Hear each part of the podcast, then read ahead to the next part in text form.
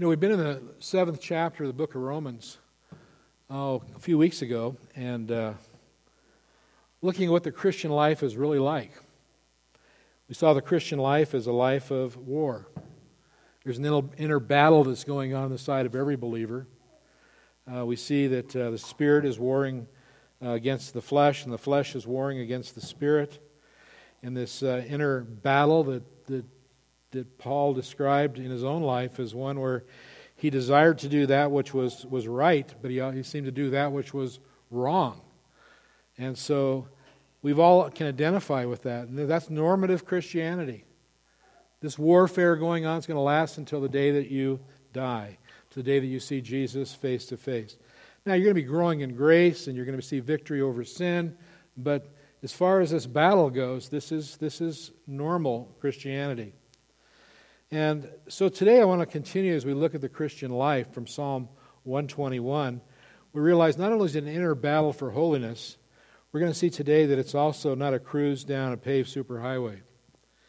It, it, it's really a, a life of walking and running, as Paul described it, the Christian race, down a, a, a trail that's bumpy, it's dirty, it's, it has edges, places to fall. There's, there's, there's danger involved in our walk. And so we're going to find out that the Christian life is really marked by adversity. I mean, how, how many of you, without holding up your hands, think about your own life right now? Think about your life in the last several months or a few years ago and ask yourself what kind of adversity have you faced? What kind of trials have you, have you had to go with? And uh, you, unless you're an, an exception, normative Christianity is that we all go through trials and we all go through sufferings and adversities. And the encouraging thing we're going to see from Psalm 21 is that what God does to encourage us in the midst of a life full of adversity. It's tempting to be discouraged. It's tempting to be, uh, to be depressed. It's tempting to be downcast as Christians, to mope as, as the Jews did uh, to whine and, uh, and to give up hope and to go into spiritual nosedive and to even throw in the towel altogether and to leave. And this is a psalm that speaks into your heart so that you will be remain fast or strong in the Christian life. So this morning what I'd like to do is take a break from the book of Romans. I want to share a few encouraging words that I've discovered this last past week from Psalm 121. As some of you know, I'm honored to uh, preach this week down in uh, Estes Park at the International Fire Conference. Uh, and so they've asked me to preach on Psalm 121. I've drawn from some of the studies that I've done for that conference to find a few cur- encouraging words to bring to you this morning. Uh, God has given us the Lord's Day as a gift. He's given us one day in seven as a time to collectively gather together, just like we're doing right now, to corporately gather together to encourage one another. You know, we encourage one another through the Word of God. So we open the Word of God, and hopefully this morning you're going to hear words of encouragement, words that'll bring joy and cause your heart to sing. That's what I hope we see in Scripture. But we're also to encourage one another personally, one on one. So we get together after church and, and you hear someone is downcast and you bring a, a, a testimony. Uh, you encourage them from something that God's done in your own life. And so that helps all of us to, to uh, have a renewed hope, a renewed joy. We pray for one another, and that is part of our prayer life. We pray for one another that uh, we would be strong in the Lord. Now, Psalm 121 is uh, the second of the 15 psalms called the uh, Songs of Ascent. Anybody ever heard of that? Songs of Ascent. There's 15 of them in Scripture. This is number two of 15. Some even believe that it might be a uh, like like a mini psalter, where just for these 15 were, were, were known and together and sung regularly by by the Jews. Uh, the word Song of Ascent comes from how it opens up in the first line in the Hebrew, where it literally says going up we're, we're stepping upward. This is a song where those who are singing are going up, or they're, they're stepping upward.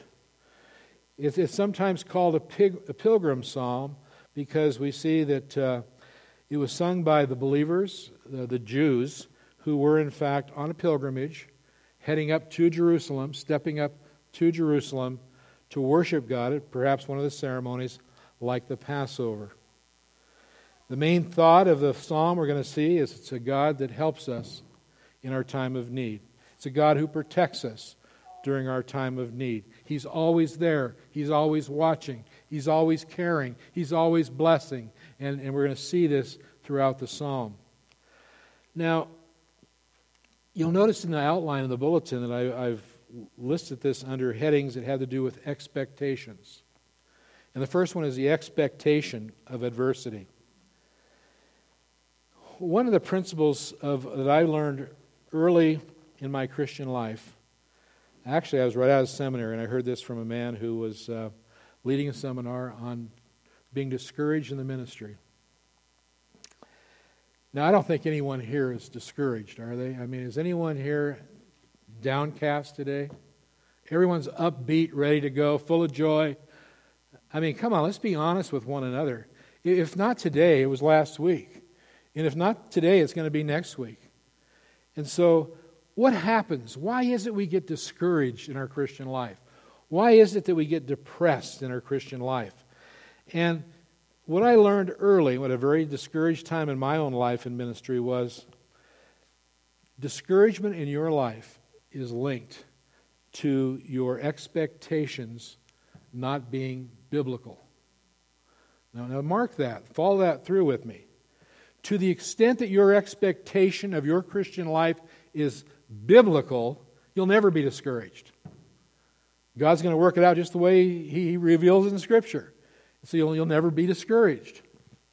But to the extent that your expectation in life is above or different than the expectation that God gives you in His Word, to that gap, to that degree, you will be discouraged and you will be depressed.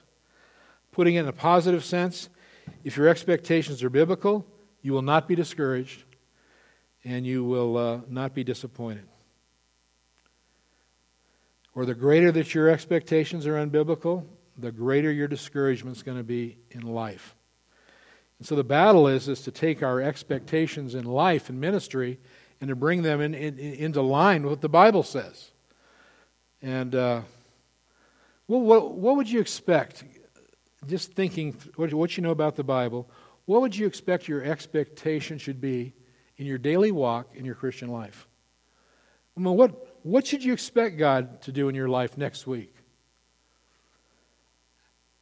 I mean, is sickness part of it? Is losing a job part of it? I mean, what expectations would you have as far as them being framed by the Bible and the Bible alone? Would you expect adversity? You know, we're going to see that in this, in this uh, psalm, it opens up with uh, words that uh, of, of expectation. We're going to see of could be that there's robbers. We're going to see there could be falling down. Could be that there's injury. Uh, could be that there. And it used to go on and on. We're going to see some of the expectations here. But if your expectations are biblical, you've got to factor in in your expectations adversity in your life. And so when adversity hits, you don't go, you don't go into a funk. This is normative Christianity. And where Psalm 121 comes in, this is the blessing. Psalm 121 comes and says, well, how should you then respond when adversities do come, since adversity are normative in the Christian life? You know, if you look through the, the normal lives of other saints that have gone before us in the scriptures, you, you find, get a, a glimpse of what that normative Christianity is like. Uh, in the hills, we're going to look at, there's robbers. So if you get broken into next week, don't be surprised. someone breaks into your house and steals something. That, that shouldn't put you into a spiritual funk because you see that's normative in, in many Christian lives, according to Scripture. Whether you, you have an injury, whether you have a sickness, we see a, normative Christianity factors into that. Sickness, even death and the loss of loved ones. Where you're going to see predatory animals somehow factor into this whole thing of having a, uh, a biblical understanding and expectation on life. So, the, the psalm opens up with uh, going up. It's a psalm for pilgrims. It's a song that pilgrims sang when they were going up to Jerusalem uh, to worship God, to uh, perhaps be a part of the Passover feast. And this is a psalm that tells us that God helps and protects those who are traveling in the face of danger. Israel is up, it's on a hill, it, it's, it's above everything around it. So if you're going to Israel from any direction, or, to Jerusalem from any direction, you're going to go up. Uh, you know, Mount Zion is 2,500 feet. Uh, Jericho is below sea level, so if you go from Jericho, the short distance up to Jerusalem, you're going to climb 3,400 feet. It's going to be pretty steep, and it's all going to be by, by foot in those days. And so we're going to see how God protects his people during times of walking up and the calamity and the adversity that can come into life during such times. So expect adversity. That, that's our first point. Uh, look, look, what the writer says in, in 1a. I lift up my eyes to the hills. So here the pilgrims are walking up the, the pathway, heading to Jerusalem. They're looking down the road, uh, who knows how far, but they're looking up and lifting their eyes up to the hills. And, and the question is, what does that mean? In what way were they lifting up their eyes to the hills? I mean, some of my commentaries actually say that, you know, it was in the hills and the high places where you had pagan worship. And so they were looking to other gods, perhaps, to help them during their time of need. But I don't think that's the case. I think instead what we have here is they're li- looking up the hills, realizing what lies ahead is going to be rough, it's going to be tough, and there's going to be adversity in the hills that are ahead. So they're not looking to the hills for help, they're looking beyond the hills to the God who made the hills, who's going to help them during their time of need. And so the hills are not are, are, part, are part of the problem, not the solution to the problem. And if you've seen it, I know some of you have been to Jerusalem. Uh, I know you've been to Jerusalem. You've been to Jerusalem, haven't you? Yeah, several others of you. Holy lands. You know, even today, they haven't like paved this road up to Jerusalem from, uh, from Jericho. I mean, if you go on it, you can see it, it turns to a dirt road. And the, the, these are people that travel the road, road in sandals. And there's rocks, and there's places you can fall off, and it's steep. And these, these pilgrims knew that they would be put in places of danger. And you're out walking around at night, and you're, you're with maybe several other people, and what lies in the mountains? What lies in the valleys? What lies up ahead? Well, there's burglars. There's people going to rob you. So there's danger. You got, you got your sandals on. You might fall. You might stumble. You might injure yourself. It's treacherous. And they realized their journey was a treacherous journey. And they expected that, so they weren't surprised if, if something would come up along the way. I mean, you see this, for example, in the, in the parable of the Good Samaritan. Is so the Good Samaritan's coming down to Jericho, and so he's having probably been in Jerusalem on his way down, but on the same path, the, the, the pilgrims are going the other way. And what happened? He's beat up and robbed. Remember that? This is the danger of, of these roads. Uh, those of us who've been through Pilgrim's Progress recently, remember we we picked up the imagery of young Christian as he, as he went through the valley of the shadow of death. And, and if you remember, that, that, that was quite a story. I mean, it's in the valleys, I mean, that, that these, these adversities come to you. And he says, Why the valley itself, which is as dark as pitch, which also saw that there are hobgoblins, satyrs, dragons of the pit. We heard also in the valley a continual howling and yelling of, of a people under unutterable misery who were there, who sat bound in affliction with irons. Over the valley hangs the discouraging cloud of confusion. Death also was there, spread his wings over it all. In a word, it is a very whit dreadful being utterly without order. So when you're going up to the hills, and this is what you're thinking about. You're thinking about all the, the adversity that can come into your life. So you're looking for a biblical expectation of life, and, and you see adversity. You would look at a life of a person like the Apostle Paul. And you would ask yourself, would you expect to have a life any different than the Apostle Paul? Let alone the Lord Jesus Christ. But you go to 2 Corinthians 11, and he just gives a laundry list of what his life was like. Well, I was in prison. I was beat. I was stoned.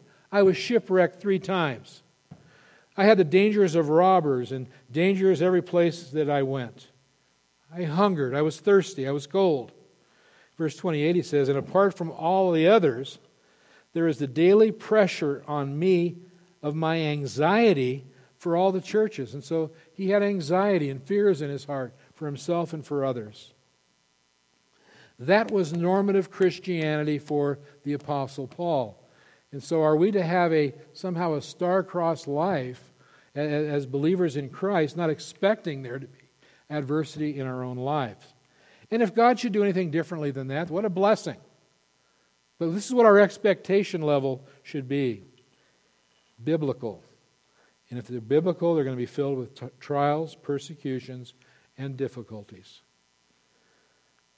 of course, that causes then the next, the rest of the sentence. From then, where where does our help come from? Once we have an expectation of adversity, it should raise a question. Well, then, how are we going to get through this? How are we going to get through those hills? How, how are we going to get through the, the, the trials that lie ahead? Where does my help come from? Now, typically, when adversity comes into your life and my life, we don't do what Psalm 121 tells us to do. We start looking in all the wrong places and start looking, as we should, in all the right places. I mean, when things really turn south in your life, what do you do? Things really kind of go downhill. What do you do? Well, you know, you might go to the bookstore or Amazon and you might find the latest self help book in whatever area you're struggling with. Maybe I, there's some help in the self help book. Or there's some conference nearby and you go to that because it's dealing with, a, with some topic in your own life. But I'll tell you what a lot, a lot of people do they just go into a funk and they go into a spiritual depression and they pull back and they say, well, you know what? I can't go to church. I'm, I'm in a funk. So they stop going to church. Uh, they stop having fellowship with other saints. They break off from the, from, the, from the body of Christ and they isolate themselves. That's what we typically do when we're in that kind of adversity. And if things are really bad as we run through these hills, we, we, we escape all hopelessness. And, and sometimes, and God forbid, some even give up and turn around, like in John chapter 6, not to walk anymore with Christ. Here's the second expectation. You should have not only an expectation of, of adversity, a realistic understanding of what life is like as a Christian, but secondly, an expectation of God's help. Verse 2 says, My help comes from the Lord who made the heavens and the earth. See, your thoughts begin to leap beyond the trials and the mountains and the hills that lie ahead and all the dangers you see, out past the mountains, out past the dangers, and, and now God comes into focus, and my help lies in God, in Him alone. And by the way, not just any God, but the God who made the what? The heavens and the earth. The answer is your help comes from the God who is sovereign, the God who created the hills, who spoke powerfully, spoke the hills into being. Help comes from an omnipotent God, an all knowing God. So you got a problem, He knows what your problem is. He understands every, every part of your problem. A God who is wise, who, when it comes to working things out in His sovereign way in your life, is doing so in a wise way. He knows best the solution for your life. The God who is good, and he, and he does that which is good. He's working all things out together for good to those who love Him, to those who are called according to His purpose. So, when times of adversity come to your life, difficulties, trials, discouragement, go to God first, not last, but first. Go to His people first. Go to His Word first. Find Him. Find Him in His Word. Commune with Him in prayer. And realize that I need to avail myself of all the means of grace that He's given me. What are they? Well, the Word's one, prayer's one, fellowship with God's saints one, breaking of bread together around the Lord's table's one. Commune with Him, know Him. He is your present help in your time of need. Now, the question is do you believe that? I mean, I can say that, and you've heard that. This is nothing new for any one of us. But do you really believe that when things really turn south and there's adversity in your Christian life, God is the first one you go to to deal with whatever problem you have? I mean, what would keep us from wanting to storm the very throne of grace? I mean, the God who can cope with creating the universe should sure cope with your problem and find your, your way out. Number three, look for the expectation of God's protection. Uh, God will protect you during your time of need, during your adversity. I want you to look at something. We've been going through hermeneutics during the uh, Sunday school class. Remember, we talked about look for uh, verbs and, and also look for pronouns. And then you ask yourself not only the tenses, but you ask yourself when it comes to the pronouns, what do they mean? Now look at your Bible. Look, look at Psalm 121. Open it up and look at the first two verses. And then I want you to look at verse 3 and see if you see anything different about the pronouns in your Bible. You don't have to answer out loud, but I'll give you a second to look. What you'll see is when you come to, cha- to verse 3, there's a dramatic shift in the pronouns. You'll notice in verse 1 and verse 2, first person pronouns uh, I, my. And then you get, to, you get to verse 3 and notice, oh, now there's a shift. And the shift now is second person. It's you, yours. And so there's a change. Why? And then when you're interpreting, you ask yourself, why is that true? What can I learn from that? Well, we're going to learn one thing is that has, probably has something to do with the fact this is oftentimes called an antiphal, antiphonal. I've got till Tuesday to learn how to say this word. Antiphonal psalm. And that, that's just another way of saying it's a psalm or it's sung with responsive singers. So you might have a cantor who gets up and opens up, a, you know, with a, with, with a song, and then you have maybe a choir responding back to it, and they're singing back and forth to one another. You know, you've all heard of antiphonal singing. More than likely, that's what you have here. This is a song, this is to be sung. So you have the first two verses leading into the problem and the question, and, and perhaps the leader singing out, and perhaps as, as they're traveling along and singing together and just asking the questions, Well, I lift up my eyes to the hills. From where does my help come? That's part of the song. My help comes from the Lord who made the heavens and the earth. And then the responsive singing comes at verse 3, where everyone responds back.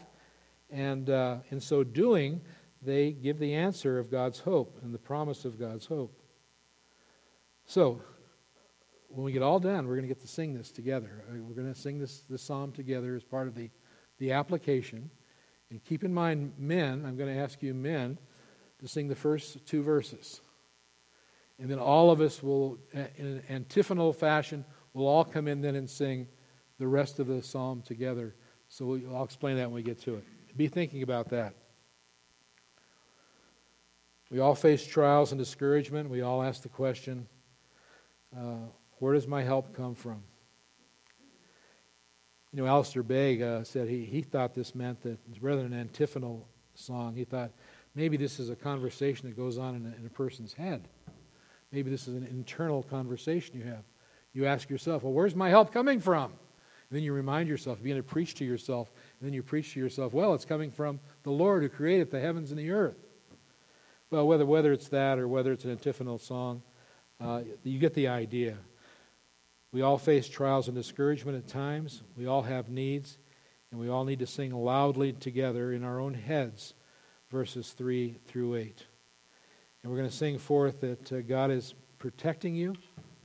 And the key word that comes out of this, we're going to see this passage is the word, He'll keep you. keep you. If you want to underline one word in your mind, He's our keeper. Verse 3 He will not let your foot to be moved. Remember, we said the pilgrims have sandals on, they don't have hiking boots. It's dirty, it's, it, they're trekking along, it's treacherous walking. There's rocks, there's places where you can slip, you can fall, you can injure yourself. Those of you who've been hunting here in Wyoming know what it's like. You know, you can go out by yourself and you got boots on and you're walking around, and I'll tell you what, you twist your ankle, you fall off a cliff, you break your foot, something happens, and you're out there in the wilderness by yourself. You can die. That's how important this is. You slip, you know, you know, you just brush yourself off and walk away. But you can actually die from, from such a fall. Treacherous. And while that happens, he watches over you. Uh, this is a metaphor for the, by the way, tripping and falling is a me- metaphor for mi- misfortune, any kind of misfortune. And here's the point God will keep you from falling, He's watching over you. Spurgeon said this Our feet shall move in progress, but they shall not be moved to their overthrow. In other words, he might stop us temporarily in our sandals, the enemy, but he can't overthrow where we're going because God is going to see us through. Now, does not mean that we'll never fall. Doesn't mean that we're never going to fall, but God will be there. He'll protect you. He'll help you in your time of need. You know, our church over in Powell, there's a, there's a, a lady who's been there since day one, and she's probably in her middle 80s now.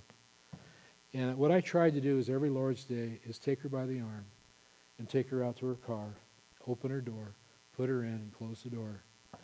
And because, uh, you know, the very thing I didn't want her to slip and fall, didn't want her to fall. She had that, that arm there to help her all the way to the car every Lord's Day. And I, I think of that picture of, of God. I mean, in some way, that's what He's there. He, he's there to, to be with us, to keep us from slipping, to keep us from falling. If we do fall, if Mar- Marilyn I would have helped her back up again. And He's there to help us, pick us back up. That our walk might be steady and progressive. You will find His help in your time of need. Expectations of keep God's keeping. We see Nextly, that uh, he, was, he who keeps you will not slumber. He is the God who not only hears, listen to this, he is the God who keeps. Uh, this word repeats. Now, remember hermeneutics again. If a word repeats itself over and over and over and over again in a passage, that tells us what? A pretty important word. Maybe, there's a po- maybe this is the central point of the whole passage. And here we find the word keep. If you look down in your scriptures, you'll find the word keep uh, repeated six times. Now, the last two verses, depending on your translations, might say he'll preserve, but it's the same Hebrew word, keep. And so you have keep in, in chapter in verse 3, you have keep in verse 4, 5, 7, and 8. Keep, keep, keep, keep. In all the different ways that God keeps. And keep, keep literally means he'll care for you. He, he, he'll, he'll guard you. Uh, he'll protect you. He'll, he'll be a good steward for you. Verse 4 Behold, he who keeps Israel will neither slumber nor sleep. And so the God who will collectively keep all of Israel, don't you think he will keep you individually, personally? And the answer is yes. And he'll keep you at all times because he never slumbers nor sleeps. He's, he's on guard 24 7. He's God. He's not like the, the, the pagan god Baal, remember there, where, where you have uh, uh, Elijah out there, and course, no, no, fire came from Baal gods, and, and they cried out, and nothing happened. And finally, you know, we see that he's, Elijah begins to mock him in 1, 1 Kings 18. He says, Well, maybe your God's asleep. Maybe that's why he's not doing anything. Maybe that's why he's not answering your prayer. Our God is not asleep. He's the God who keeps 24 7. And he never slumbers nor he sleeps. He's always on watch. And if you're tempted to think, well, yeah, but but but he doesn't know what I'm going through. Maybe he was asleep on this watch. He doesn't know about my kids who no longer profess faith in Christ. And now they've walked out the door. They're 18 years old and they've walked out the door in unbelief. He must have been asleep on that day. Or perhaps he was asleep on, on, on the day when, when sickness came into my family and, and, and, and, and one of my loved ones died and passed away. Or was he asleep on the day when division came into the church? And when now here we are, the body of Christ, and now, and, now we're struggling as as, a, as a body. Maybe he was asleep on that day. Or think whatever trial you're going through, whatever adversity you're going through, and ask yourself was he asleep on that day, at that time in your life? And the answer is let me say it again He will keep you. And not only will He keep you, He neither slumbers nor sleeps. He will always keep you. I mean, remember the disciples on the boat when the storm came in? They thought, oh, well, it's all over with. Jesus is asleep, right? And the storm comes in and the waves are crashing and looks like we're going under and, and they're panicking. And as they sailed, he fell asleep and a windstorm came and down on the lake and they were filling up with water and were in danger. And they went and woke him up, saying, Master, Master, we are perishing. And he woke and rebuked the wind and the raging waves, and they ceased, and there was a calm. And he said to them, Where's your faith? Where's your faith? Now, in his flesh, he was sleeping, yes, but he's God, and God never sleeps. They were safe, they were secure in that boat. And he who keeps you will not slumber. Look at verse 5. He, he'll provide a shade for you, is another way of saying his help.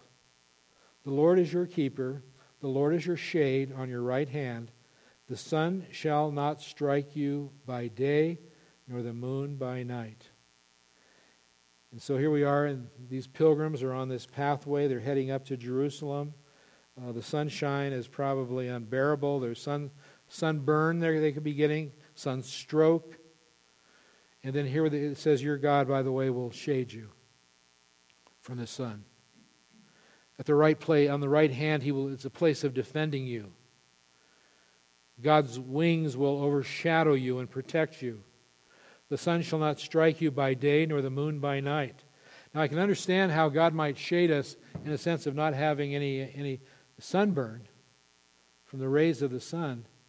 But how does He protect us from the rays of the moon? What protection do we need there? Well, that's a good question. You know, might come from the ancient understanding of, of the moon being the place that affects the human mind. We've all heard of a lunatic, right? Luna, moon, and emotionally and mentally off because of the moon. Uh, maybe you've heard of night terrors. People at night who suddenly have signs of panic and anger and, and they break out and, and lash out and, and uh, flailing around in, in the bed. Now, more than likely, the psalmist here is speaking of figuratively of uh, basically saying he never sleeps nor he slumbers. He's always there to protect you. Whether, doesn't matter whether the moon's up or the sun's up. But I do want to say this. There are, I'm speaking autobiographically here. I know in my life, when there's trials going on in my life, struggles, discouragement, things are going on and they haven't been resolved yet, you know when they come to me? In the middle of the night. It goes over my mind over and over and over again. And it's crazy. It doesn't help anything to, to rehearse all the things you're discouraged about in your mind, but you can't shut it off. You know, it's just there. And what I took from this passage was that when that happens, you're tossing and turning and you're replaying the adversities of life in your mind during the night and you can't sleep. If you go back to this psalm and you read this psalm and realize that you have a God who's watching over you, He's keeping you even while you're in bed and even while you're asleep while the moon's out. The dragons might be out at night, but so is God. You're reminded that the shade that God protects, He will keep you. Nothing, nothing will harm you. It's no wonder that this psalm is, is a psalm that's read by many saints throughout the history of the church right before they go to bed. You know, you open up this psalm and you read it before you go to bed, and it just calms and soothes your heart. We see, lastly, the expectation of God's preservation. Verse 7 The Lord will keep you from all evil, He will keep your life. What does that mean? It seems like He's saying He's going to keep us from any bad things ever happening to us. He's going to keep all things evil from coming to me. I'm not going to have any adversity. In fact, this is a psalm that says it's written by uh, anonymous. It's anonymously written psalm, but maybe we could say, did Joel Osteen write this psalm? And it sounds like it's a name it and claim it.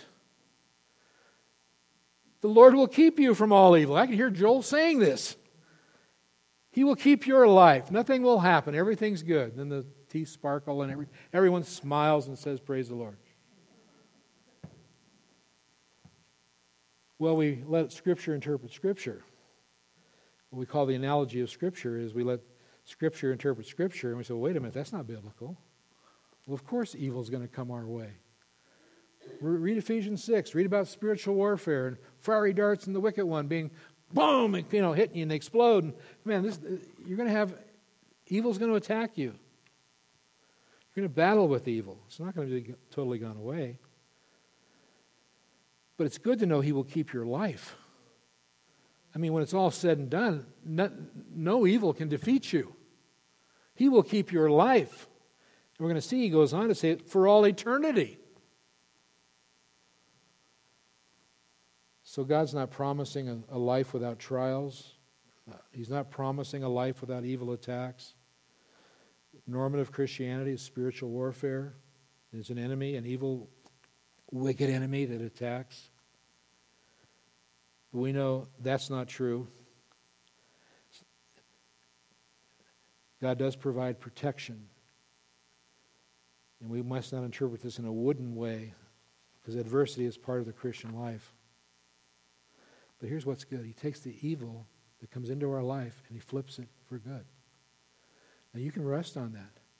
When, when it seems like everything's out of control and the evil seems to be winning out in your life, you know, you, you, there's passages of Scripture you can go to to realize that, wait a minute.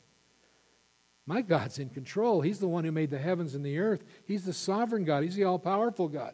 Is any evil going to defeat me spiritually in his work in my life? And the answer is no. And perhaps the clearest example is found in the uh, life of Joseph in Genesis chapter 50.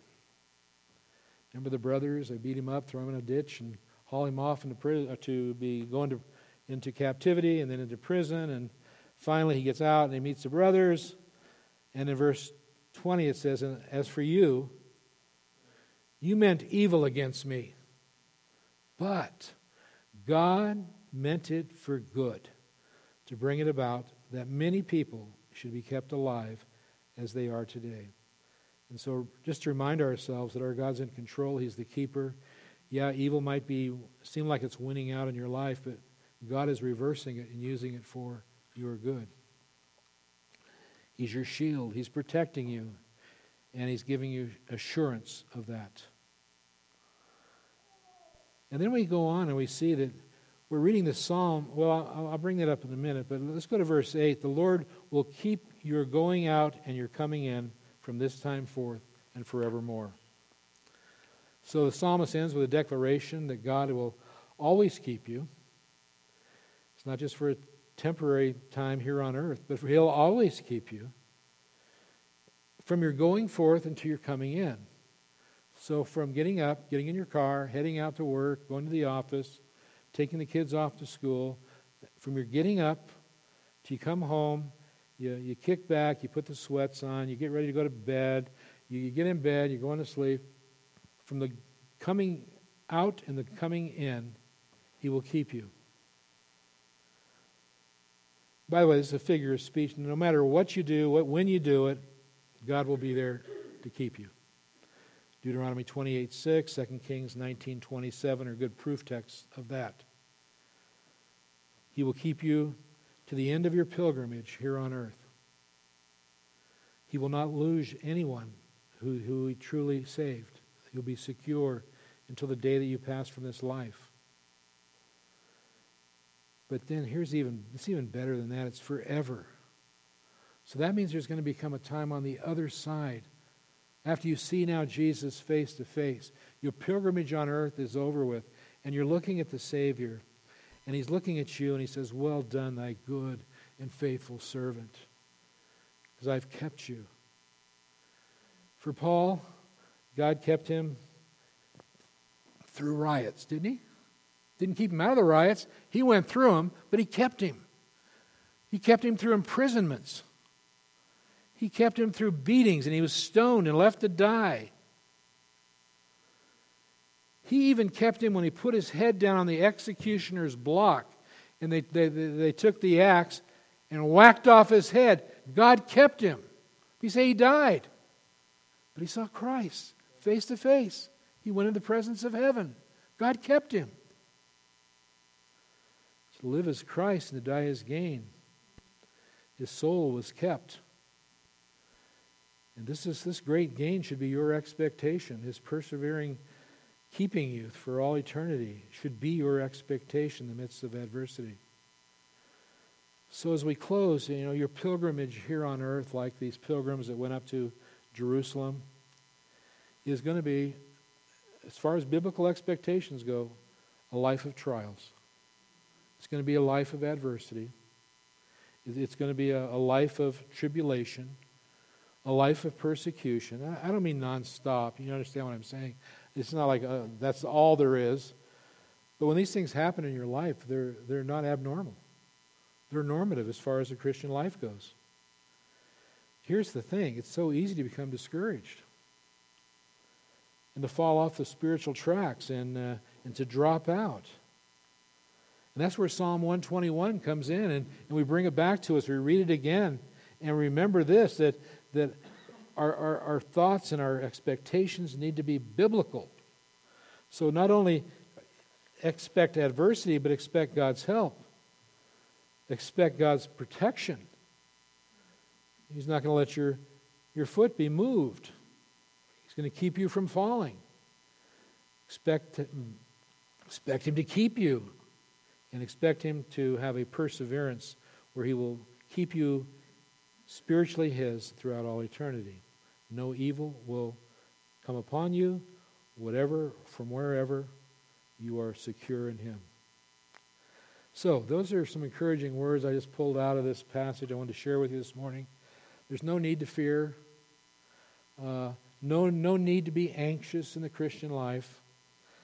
Uh, you have a God, a God of grace, who, by the way, if you read through that psalm again by yourself, we'll be singing it in a minute. Remember this as, as, as you read through it what is it that I'm doing to make myself feel better in Psalm 121? I don't see anything except trusting in God. I mean, He's doing it all. I mean, He's doing the helping, He's doing the protecting, He's doing the keeping. It's all of God, it's all of grace, it's all of Him. He just wants me to trust Him through this for our good and for His glory. Let's close in a word of prayer. Thank you, Lord, for your word. Lord, I pray you would apply it to need in our heart. Could well be that some, if not a few of many, have come here today with a heavy heart, downcast, discouraged. Lord, I pray that you would just take home the, the truths from this psalm and make them real in their hearts. Lord, produce joy as we realize you're the God who 24 7 is our keeper. And Lord, the God who's 24 7 is working all things out for our good. Oh, Father, we look for the day when we will see you face to face. Till that day, we, we praise you and thank you in Jesus' name. Amen.